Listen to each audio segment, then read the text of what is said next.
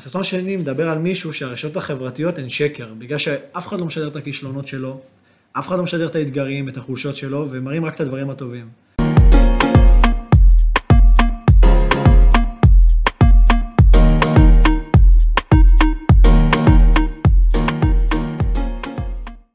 היי חברים, האמת שזה אחד הפרקים שהכי חיכיתי להם. בפרק הזה אנחנו נדבר על מיצוי עצמי בחיים, נכיר יותר, ובין היתר נדבר על מה שכל אחד עובר במהלך החיים שלו.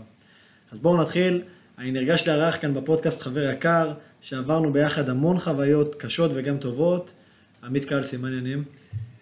וואלה, כיף להיות כאן, אורי, סוף סוף אירחת גם אה, עוד חבר. אה, כבוד גדול. האמת שאני ממש שמח להיות פה. וגם אני הכנתי כמה שאלות אה, ברגע שהזמנת אותי, אבל נראה לי שנתחיל באיזה סיפור מצחיק. יאללה. מהתקופה שהיינו יחד באגוז, חמישי בערב. מתכוננים ליציאה, פתאום אה, מעכבים אותנו בעוד איזה ארבע שעות לקראת איזה כוננות. באיזה שבע בערב, לקראת הרכבת האחרונה מעכו לנס ציונה ארבע שעות.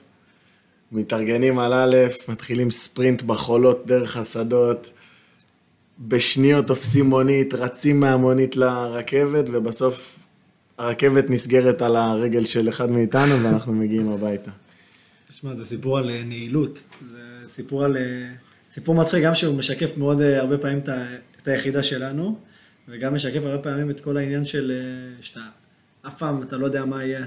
וגם כשאתה מוכן לצאת הביתה, אתה פתאום נתקע. אני חושב שאם מישהו היה נעול כמונו והיה רואה את הסיטואציה הזאת, הוא היה מבין גם מה זה שירות, שירות מצחיק, זה סיפור מצחיק, אבל גם מה זה שירות קשה. גם בדיעבד, אנשים לא באמת מבינים. לא, הם לא מבינים, גם אנחנו נדבר על זה עכשיו בפודקאסט, אז אה, יאללה, בוא נתחיל. יאללה, קדימה. טוב, אז uh, אנחנו מכירים כבר 12 שנים, מהחטיבה בעצם. עברנו גם בתקופה של חצי שנה ביחד ביחידה באגוז.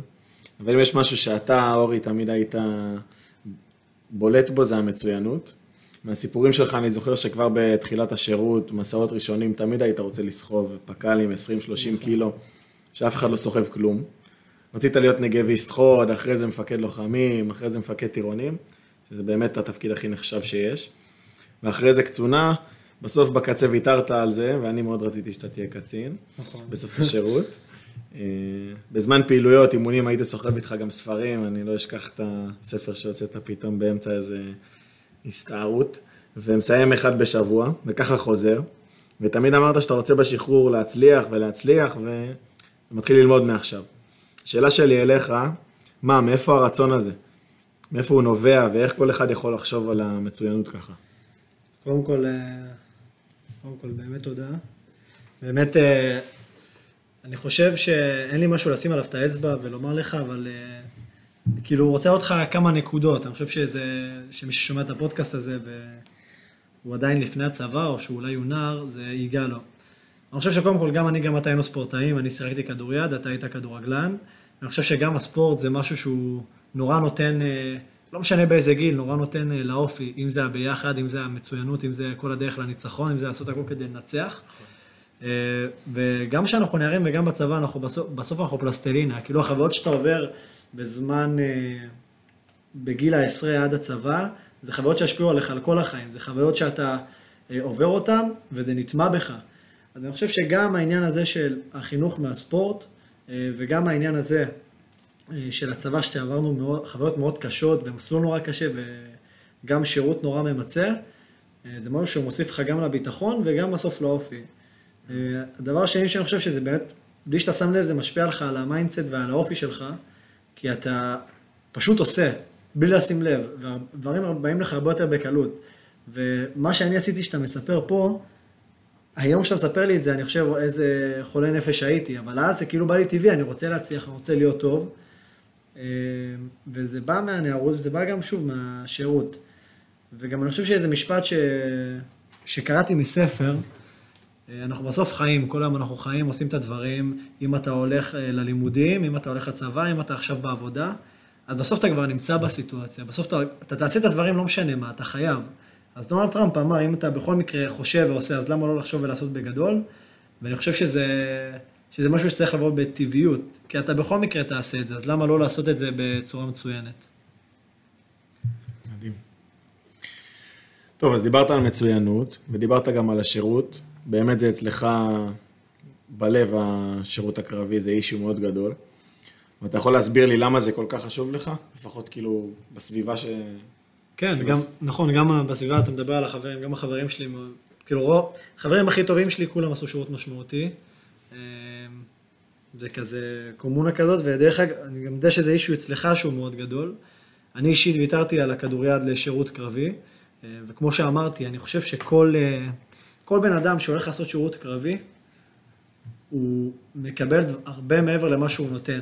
נכון, זה עכשיו שנתיים וחצי, שנתיים שמונה, לא יודע, קיצרו את זה, אבל כל מי שעושה את הדבר הזה מקבל הרבה יותר, אם זה אה, להעריך הרבה יותר דברים, אם זה אה, לחתור למצוינות ולמשימתיות, כי אתה חייב לעשות את זה בצבא, אם זה שכל דבר נראה לך פתאום הרבה יותר קל מהקושי שעברת, אה, ואתה נהיה הרבה יותר בוגר, אתה נהיה הרבה יותר חזק, אתה נהיה בן אדם עם הרבה יותר משמעות, ואני חושב שזה מה שמקבלים בעיקר בשירות קרבי. עכשיו, גם כשאני מרצה וגם אה, איתך הרציתי בתנועות נוער שאתה, שאתה יושב ראש בה, אה, דיברנו על השירות הקרבי, ותמיד שואלים אותי גם בתיכונים וזה, על למה לא ללכת לעשות שירות משמעותי ב-8200 או מודיעין והכל, אה, כי כל אחד אומר, מה, אני גם תורם וגם אני מקבל פה משהו לחיים. אז קודם כל זה נכון, זה, זה משמעותי, אבל אני אתן לך את ההבדל. ההבדל הוא שאתה משרת אה, בשירות מודיעין, אתה כנראה תעשה כל החיים שלך אותו דבר. אתה תשב מהמחשב מגיל 18, עד סוף החיים, ואם לא, אז אתה תצטרך ללמוד משהו חדש ולשנות את עצמך.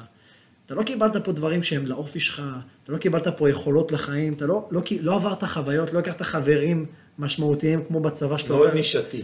כן, אתה מאוד נישתי, אתה עושה אותו דבר, ובוא, זה לא שכל בן אדם אחר יכול לעשות את זה, אז נכון, אני קיבלתי הרבה מעבר למה שאתה קיבלת בשירות, ואני אוכל לעשות אותו דבר כמוך. אז זה יהיה שנתיים, שלוש אחרי, זה לא כל כך משנה, כי בוא נגיד לך, גם האופי שנבנה אצלך אה, בתור בן אדם שהוא שירת שירות משמעותי וקשה, במיוחד בתור אה, לוחם ומפקד, אתה לדעתי ברמה הערכית וברמת היכולות שלך, אתה הרבה מעבר.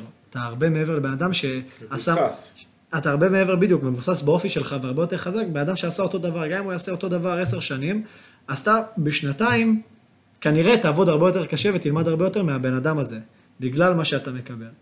אז, אה, אז זה מה שאני חושב, ואני גם רואה את זה, גם אני, גם אתה, אנחנו רואים את זה באזרחות, את ההבדל הזה, לפחות בשנים הראשונות של האזרחות, מישהו שעשה שירות שהוא בכלל לא משמעותי, והוא לא עשה כלום בצבא, מבין מישהו שהוא עשה איזה משהו משמעותי כזה, אבל אה, אני לא מצלזל באף אחד, כן, אבל הוא לא היה לוחם, ומי שהיה לוחם, וגם בכלל מי שיצא קצונה, שזה כאילו, בשנים הראשונות אתה רואה שהם באים לטרוף, והם אה, באמת ברמה הערכית, וגם ברמת ההצלחה, כאילו, במרכאות, הם הכי אה, מצליחים. אה, אבל בוא, אני רוצה גם, גם אני יודע שלך זה אישו, אז מה, מה אתה חושב על הדבר הזה? אתה בסוף בן אדם שגם אה, היה קצין, גם עברת הרבה מקומות, והתחלת אה, יחסית עם משהו שלא כל כך אה, אהבת. נכון. אז קודם כל, אתה יודע שאני מסכים איתך באופן מלא על כל הדעה, אנחנו מאוד שותפים לה. אני אספר בקטנה על עצמי, אני בתיכון לא הייתי כל כך נעול כמוך לאימונים ולשירות קרבי מאוד משמעותי, אני יותר זרמתי. ובסופו של דבר, אחרי שנפלתי מכל מיני מיונים, הגעתי לתותחנים. ובאמת בהתחלה של השירות קיבלתי איזשהו שוק כזה, שהציפיות ממני היו בשמיים, והתגייסתי כלוחם רגיל לתותחנים. ובאותו רגע היה לי שתי אופציות, או להתמודד עם המשבר או להישאב אליו. ולקח לי באמת זמן, אבל זה לדעתי השיעור הכי מדהים שקיבלתי בחיים שלי, הרגע הזה של ה... אתה כמו כולם, ועכשיו תבחר מה לעשות עם זה. ומאותו רגע לקחתי את זה לקצה, וככה הגעתי למצב שמלוחם תותחנים פשוט, יצאתי לקורס מפקדים, ישר לקורס קצינים, בסופו של דבר עברתי גם אה, לגולני, אחרי זה לאגוז, המשכתי לפקד בקורס קצינים וסיימתי את השירות שלי כמפקד באוגדת עזה של גוף תקיפה מסוים. ואם אתה שואל אותי מה המסר המרכזי שלי של שירות קרבי ושירות בכלל, אני חושב שזה באמת הרגע הזה של המשבר שכל אחד חווה אותו ומה הוא עושה איתו. אתה יכול לקחת גם כל דבר לחיים לשתי כיוונים, להתמודדות או להישאב לזה. ואם יש משהו שהשירות הקרבי הזה לימד אותי, זה ההתמודדות. וזה בדיוק ההבדל לדעתי בין השירות ב-8200 או שירות שהוא עורפי, לבין שירות שהוא בקיצון. ברגעים המטורפים האלה שיורד עליך גשם, אתה מסתכל על השמיים, הם לא נסגרים. אתה עם תיק כבד, אתה בבוץ, ואתה בסכנת חיים, ועכשיו אה, תתמודד. אם היה אפשר לדבר פה גם על הדברים שאתה אישית עברת, אני חושב שעברת הרבה דברים, גם שירתת המון זמן, והיית בקבע המון זמן, וגם עברת אה, בין הרבה, הרבה גופים, כאילו, שירתת בחטיבות, פתאום ביחידות, פתאום באוגדות. אה, אם היה אפשר לדבר על זה פה, אז כמובן שהיינו מדברים על זה, אבל אי אפשר.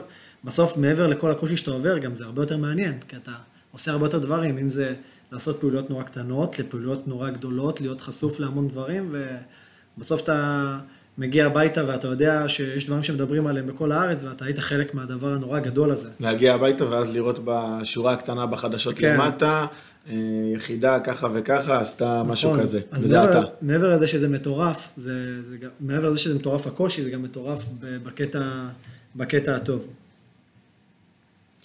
טוב, בוא נתקדם. אה, בסוף אתה מדבר פה על עוצמה וכוח. אה, כמה החוויות שעוברים בחיים מחזקות אותנו, אבל כל אחד יש לו משבר. אם זה משבר בעסקים, אם זה משבר כלכלי, משבר בחיים, ואני בטוח שגם לך היה. נכון. איך אתה מתמודד עם דברים כאלה, ואם אתה יכול גם לספר. אוקיי, אז קודם כל, אה, אני חושב שאחרי שדיברנו על הצבא וזה, בואו נתקדם הלאה באמת. אני חושב ש... מה שאלת אותי עכשיו זה מזכיר לי שני דברים, זה מזכיר קודם כל איזה מנטור מארצות הברית שדיבר על זה שכישלון הוא מורה נפלא. כאילו, זה, זה הדרך היחידה ללמוד, אתה חייב להיכשל, והוא מספר שם על אה, קובי בריינט שלקח 946 ווינר שוט, שזו זריקה אחרונה למשחק, אה, במצב שאם אתה קולע אתה מנצח, והוא קלע מתוכם רק 146, זאת אומרת שהוא החטיא 800 זריקות. עכשיו הוא מדבר על זה שמה זוכרים בסוף? זוכרים את זה שהוא הצליח, זוכרים את זה שהוא הווינר הכי גדול, וכל אחד כותב על זה, וכשאתה נכשל ונכשל ונכשל, כל מה שאתה צריך לעשות זה להצליח פעם אחת. אם זה בחיים ואם זה גם בספורט. עכשיו, הסרטון הזה הוא אחד הסרטונים שהכניס בי הרבה מוטיבציה, אה, בעיקר בתקופות נורא קשות שהיו לי, אם זה ב... אה, בעסקים ואם זה גם אה, בתקופות בצבא.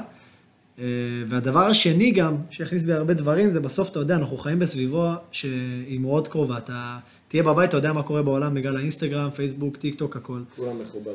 כול, כולם מחוברים. עכשיו, הסרטון השני מדבר על מישהו שהרשתות החברתיות הן שקר, בגלל שאף אחד לא משדר את הכישלונות שלו, אף אחד לא משדר את האתגרים, את החולשות שלו, ומראים רק את הדברים הטובים.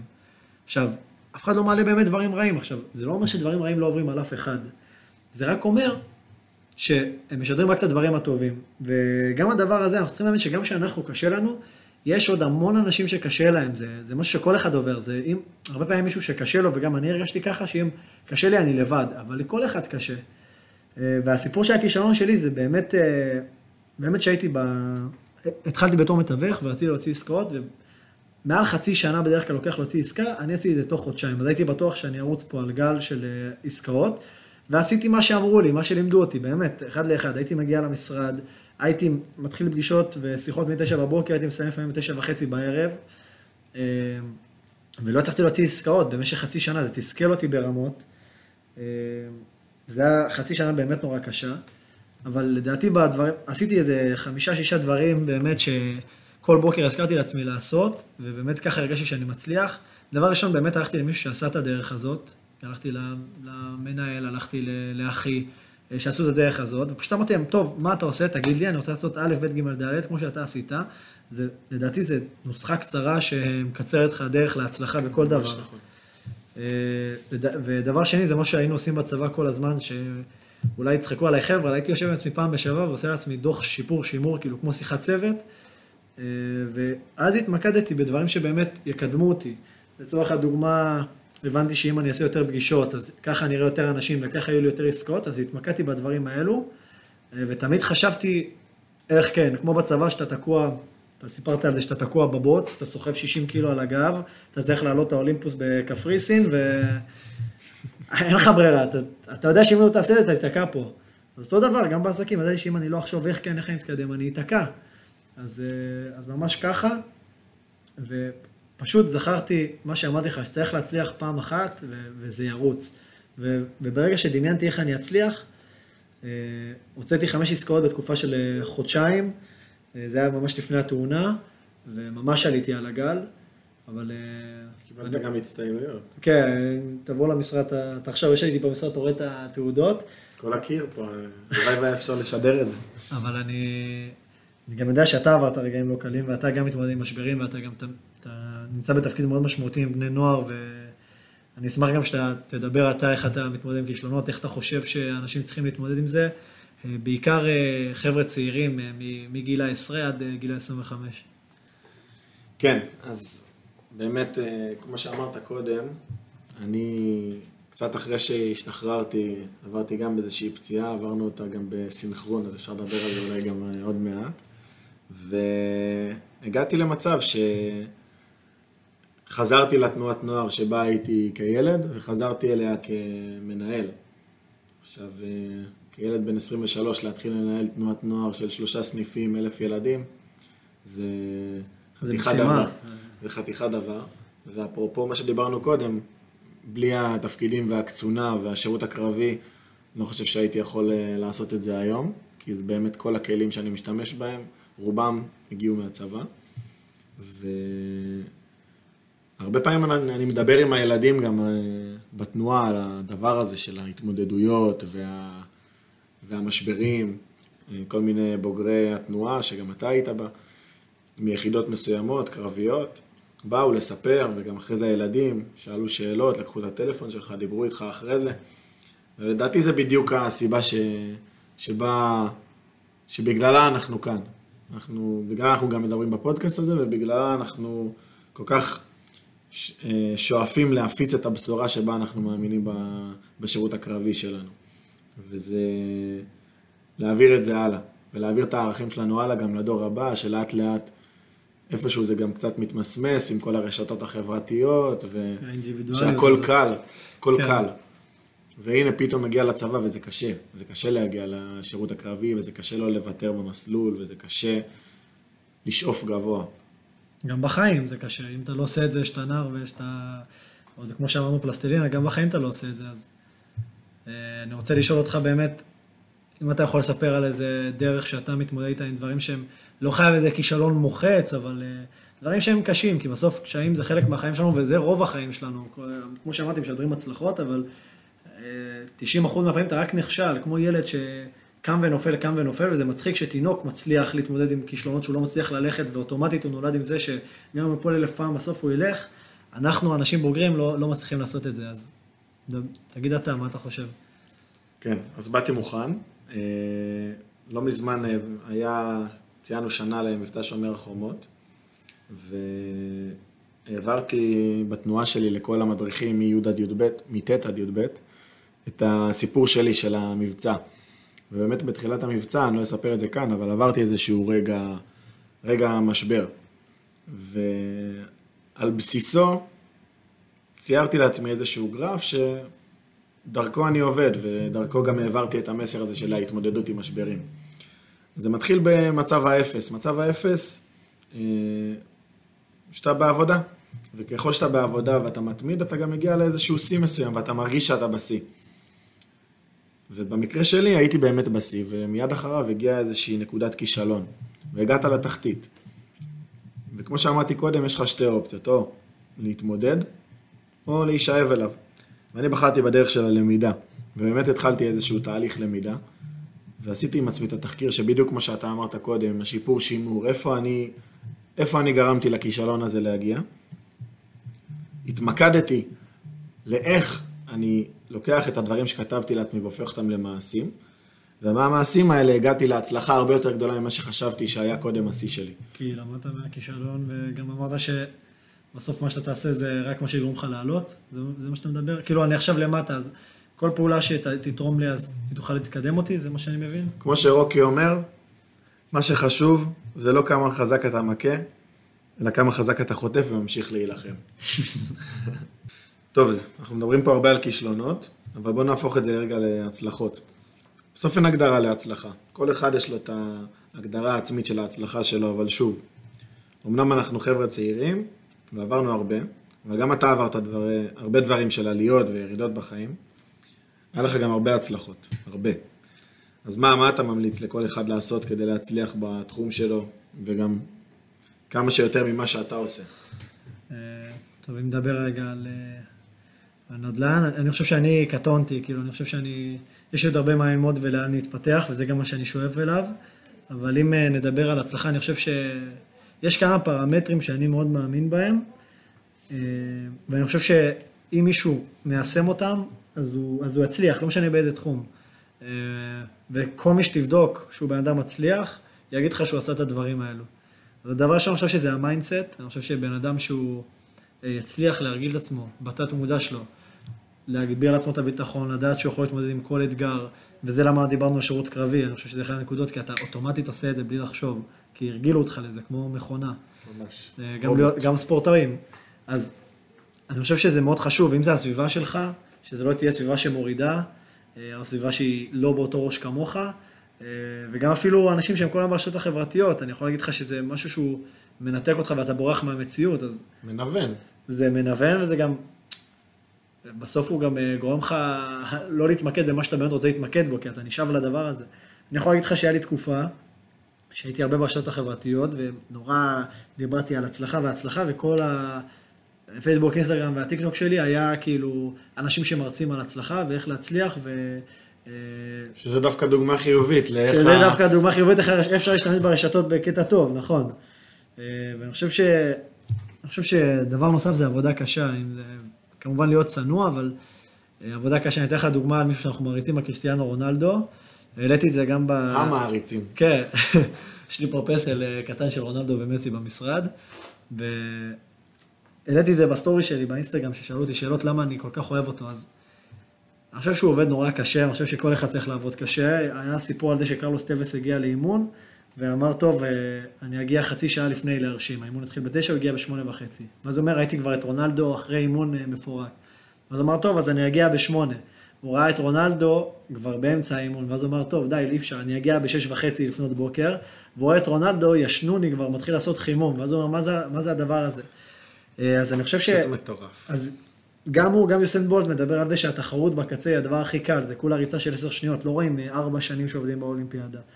וזו העבודה הקשה, אה, וגם לזה צריך משמעת עצמית, כי בסוף כל מי שמתחיל, אתה תראה כל אחד, אני מתחיל לחשוב אה, לפתוח עסק. כל אחד בהתחלה יש לו מוטיבציה, ואז אחרי כמה חודשים זה נעלם, אז צריך משמעת עצמית נורא חזקה.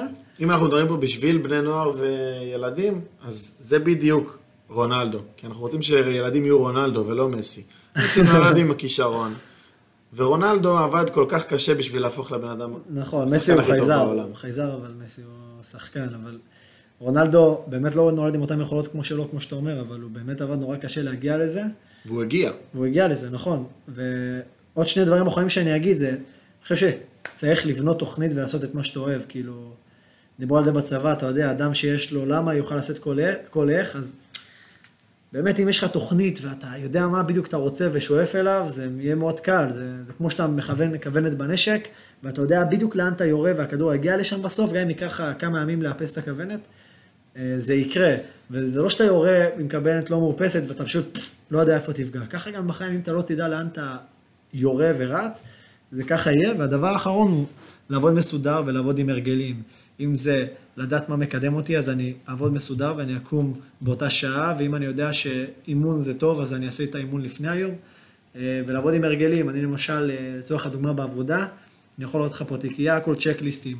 בגלל שאני רוצה מאוד להיות מסודר, יש לי צ'קליסט, מה אני עושה ברגע שאני מלווה משקיע, מה יהיה בפגישה הבאה, אה, מה אני עושה אחרי שנמכרה העסקה, כאילו ממש צ'קליסט מסודר. מי שלא מאמין כמה אתה מסודר, שיסתכל באינסטגרם שלך איזה... תמונות מהמשרד ואיך אתה עובד. אז צריך ממש צ'קליסטים מסודרים, אה, ואני חושב שאני גם אשמח שאתה תיתן איזה טיפ או שניים, ככה איך אתה חושב ש... אה, בוא נדבר רגע, נעזוב רגע את הנערים, איך אתה חושב בכלל בחיים, גם בן אדם בן 40-50 שומע אותנו, מה אתה חושב שהוא יכול לעשות שישפר לו את ההצלחה בחיים או את המיצוי העצמי? אני חושב שקודם כל, בן אדם חייב לדעת במה הוא טוב ומה הוא פחות טוב. ו... השלב הראשון להתמודדות זה מודעות. נכון. מי שלא מודע לעצמו ולתכונות החזקות והחלשות שלו, לא יודע להתמודד איתן. זה כמו שאתה, יש לך מכונית, אבל אתה לא יודע לנהוג בה. אתה המכונית של עצמך. אז איך בן אדם יכול לקבל מודעות אם אין לו? קודם כל, כל הזמן לשאוף לביקורת, לדבר עם האנשים שסביבך, ליצור שיח, ליצור פתיחות, לאפשר גם לאנשים לבוא ולדבר איתך, להיצמד לאנשים שאתה רוצה להיות כמוהם ולהתחקות אחרי חלק מהדברים שהם עושים, כמובן בצורה ביקורתית גם על איך הם עושים את זה ואיך אתה הופך את זה לשלך, זה לדעתי הדבר הראשון. ואני מוסיף באמת רק עוד דבר אחד, כי כל מה שאתה אמרת, אני איתך בלב שלם. אני חושב שגם במעלה הדרך, קודם כל צריכה להיות שאיפה גדולה וממשית כדי שיהיה לך משהו בראש שאתה רוצה לחלום אליו ורוצה להגיע אליו, אבל במעלה הדרך אתה צריך לפזר לך מדרגות של הצלחות קטנות. נכון. כי זה מאוד מאוד קשה להגיע למטרה גדולה כשאתה לא חווה הצלחה, כי רק ברגע שתגיע למטרה הגדולה אתה תגיד שאתה מצליח. נכון. אבל בדרך אתה צריך לפזר לך מיני יעדים של הצלחות קטנות כאלה, שייתנו לך עוד דחיפה קטנה בדרך לפסגה. נכון. וזה השתי גרושים שאני מוסיף לדברים הגדולים שאתה אמרת. אז אה, בוא נגיד אה, שאלה אחרונה רגע לפני שנסכם. בסוף דיברת על הדברים בגדול, ואיזה פעולות צריך לעשות. אבל אה, בוא נגיד אם יש לך איזושהי פרקטיקה למשהו אחד מהדברים שאמרת, שבן אדם שישמע את כל הפודקאסט הגדול הזה שאנחנו דיברנו כאן, ייקח הביתה. טוב, דברים פרקטיים, קודם כל, דיברנו על... אני חושב שכל מי ששומע את הפודקאסט הזה, אז כמובן שככל שאתה מתחיל יותר מוקדם, אז ככה אתה תהיה יותר מצליח. אז אם דיברנו על הצבא, אז מי ששומע את זה ויש לו אח, אחות או חבר בגיל העשרה שישמיע לו את זה, אני חושב, אני חושב שדברים פרקטיים זה פשוט, כמו שאמרתי, לדעת למה אנחנו מכוונים. אתה אמרת נכון, לשים מטרות קטנות, אבל אני חושב שאם נתחיל מקטן, נכניס את זה, להטמיע את זה לעצמנו, שאם אנחנו רוצים לנסוע לאנשהו, אז לעשות מסלול נסיעה, ואם זה, אפילו אם אני הולך לנקות עכשיו את המשרד, אז שנייה לשבת חצי דקה לפני ולהגיד, טוב, מה בדיוק אני הולך לעשות? כי אז אתה נשאב לכל כך הרבה דברים, וככה זה גם בחיים, ואם זה לארוז מזוודה, אז רשימה, כאילו לעשות ממש רשימת ציוד, מה הולך להיות במזוודה. והתכנון שאתה יושב, גם בדברים הקטנים וגם בחיים, אתה יושב, אתה שלב, אתה, הראש שלך נקי מהכל, והחצי דקה, דקה, חמש דקות שתכננת את זה, יחסכו לך עשרות דקות, כאילו, במה שאתה תהיה מבולגן. ותפסס דברים, ואז תהיה לחוץ. ואם נדבר על דברים גדולים, אז בסוף אני חושב ש... כמו שאתה אמרת, צריך להגדיר קודם כל את המטרות של החיים האישיים שלך, מה אתה רוצה. כי אז יהיה לך הרבה יותר מוטיבציה לממש את החיים האישיים שלך דרך העבודה, דרך הלימודים, דרך ה... איך שאתה מתקדם. ואני בניתי לעצמי קיר אושר כזה, קיר ממש של מטרות כאלה, מה אני רוצה בתחום החיים, מה אני רוצה בתחום העבודה. איפה בבית? כן, או במשרד בבית. והרבה אנשים עושים את זה, וכל בוקר, לא כל בוקר, כי אני כבר לא עושה את זה, אבל אז שהייתי נורא נעול, הייתי קם כל בוקר ורואה את זה מול העיניים שלי, וכאילו אומר, וואי, אני בדרך לזה, אני בדרך לזה, ואז פתאום אתה באמת רואה, בלי שאתה שם לב שאתה באמת עובר לדברים האלו, כי כאילו ממש תכננת את זה, בלי שאתה שם לב כל הפעולה הזאת. זה ממשי, זה בעיניים שלך. כן, הפעולה הזאת מובילה אותך לשם, וסתם, רשמתי לעצמי דברים קטנים כמו, אני רוצה לקנות לי רכב חדש, אני רוצה שיהיה לי אה, אה, חופשות, אני רוצה לטייל הרבה, אני... מלא דברים כאלה, פתאום שמתי לב שבלי לשים לב, בדיעבד שהסתכלתי על זה, פתאום הגעתי לזה ולא שמתי לב, כי ממש תכננתי את זה. ואני יכול להעיד ממקור ראשון, שאתה באמת הגעת אליהם, והדברים האלה הקטנים שאתה עושה לעצמך, בסוף הם מניבים תוצאות, וזה לא רק בעבודה, זה באמת גם בחיים הפרטיים. כן, אני חושב, אני, אתה יודע, אני חושב שפשוט, אם, אם אתה מצליח להבין בדיוק מה אתה רוצה, ולא הרבה אנשים יודעים מה הם רוצים, גם אני לא יודע תמיד מה אני רוצה, אף אחד לא יודע מה הוא רוצה, אבל... להתחיל אפילו מהדברים הקטנים, אני אפילו רשמתי את מי שאני רוצה מכשיר טלפון חדש, שאני אוכל להתפנק, ובסוף, יש לי איזו תמונה כאילו של אייפון. לא ידעתי אם אני רוצה אייפון, ובסוף קניתי. בלי לשים לב, היה לי כסף, קניתי. עזבנו את סמסונג. עזבנו אחרי הרבה זמן. אז אפשר להגיד את זה ככה לחיים, אפשר לדבר על עסק, אפשר... על עסק, אתה יודע, יש לו מטרה, לצורך הדוגמה, יש, יש לך אתר מכירות, e-commerce כזה. אז מה המטרה שלך? אל תתחיל ותרוץ. כאילו, תבדוק קודם כל מה השוק, מה באמת אפשר לעשות בדבר הזה, ואז... אם יש לך מטרה, נגיד שאתה רוצה 200 אלף, 200 אלף שקל בשנה, אז כמה צריך לעשות בחודש? קצת פחות מ-20, תראה מה ההוצאות שלך, ואז תבין כמה מכירות אתה צריך לעשות כדי להגיע ל-20 אלף בשנה. ואז שיהיה לך מספר מסודר של, אני צריך לעשות 100 מכירות של, לצורך הדוגמה, 300 דולר, כי יש לי הוצאות והכול, אז אני יודע בדיוק לאן אני מכוון בפן החודשי, ואז בסוף אני אראה את זה לתוצאה גדולה. זה מה שאני חושב, וככה עשיתי בתיווך, ובתיווך אז היה מאוד קל, אני רוצה לעשות איקס כסף בשנה, אני צריך לעשות, לצורך הדוגמה, 2-3 עסקאות כל חודש, מה מביא לי 2-3 עסקאות כל חודש? לראות עשרה נכסים בשבוע, לצורך הדוגמה, סתם אני מפשט לך כדי שתבין, איך אני מגיע לעשרה נכנסים בשבוע, אני צריך להוציא 50 שיחות טלפון בשבוע. אז כמה זה כל יום? עשר. אז כל יום אני קם בבוקר עשר שיחות טלפון. זה הוביל אותי בסוף לדבר הגדול. ממש היה לי תוכנית כזאת, אה, אה, וזה הכל. אני חושב שברגע שאתה מתכנן ואתה תדע את הדברים הפרקטיים, יהיה לבן אדם הרבה יותר קל להגיע לתוצאה גדולה. אם אני מזקק את מה שאתה אמרת למשפט, אז היה לי מפקד בצבא, שכל הזמן אומר לנו לדמיין. ואם אני אה, מסמן באמת במרקר את מה שהוא אמר, זה בדיוק ההבדל בין לדמיין ללחלום. לחלום זה משהו בגדול, זה משהו מאוד מאוד רחב, אבל כשאתה מדמיין, אז אתה גם יורד לפרטים, ולפני כל דבר שאתה עשית, אתה מדמיין בראש שלך ויורד לפרטים עם עצמך, איך זה יקרה, ואיך אני מגיע, ולמה אה, שאני דווקא אצליח. וזה בדיוק מה שגרם לך לדעתי להגיע למטרות האלה, וזה גם מה שיגרום לך בהמשך לגדול בהם.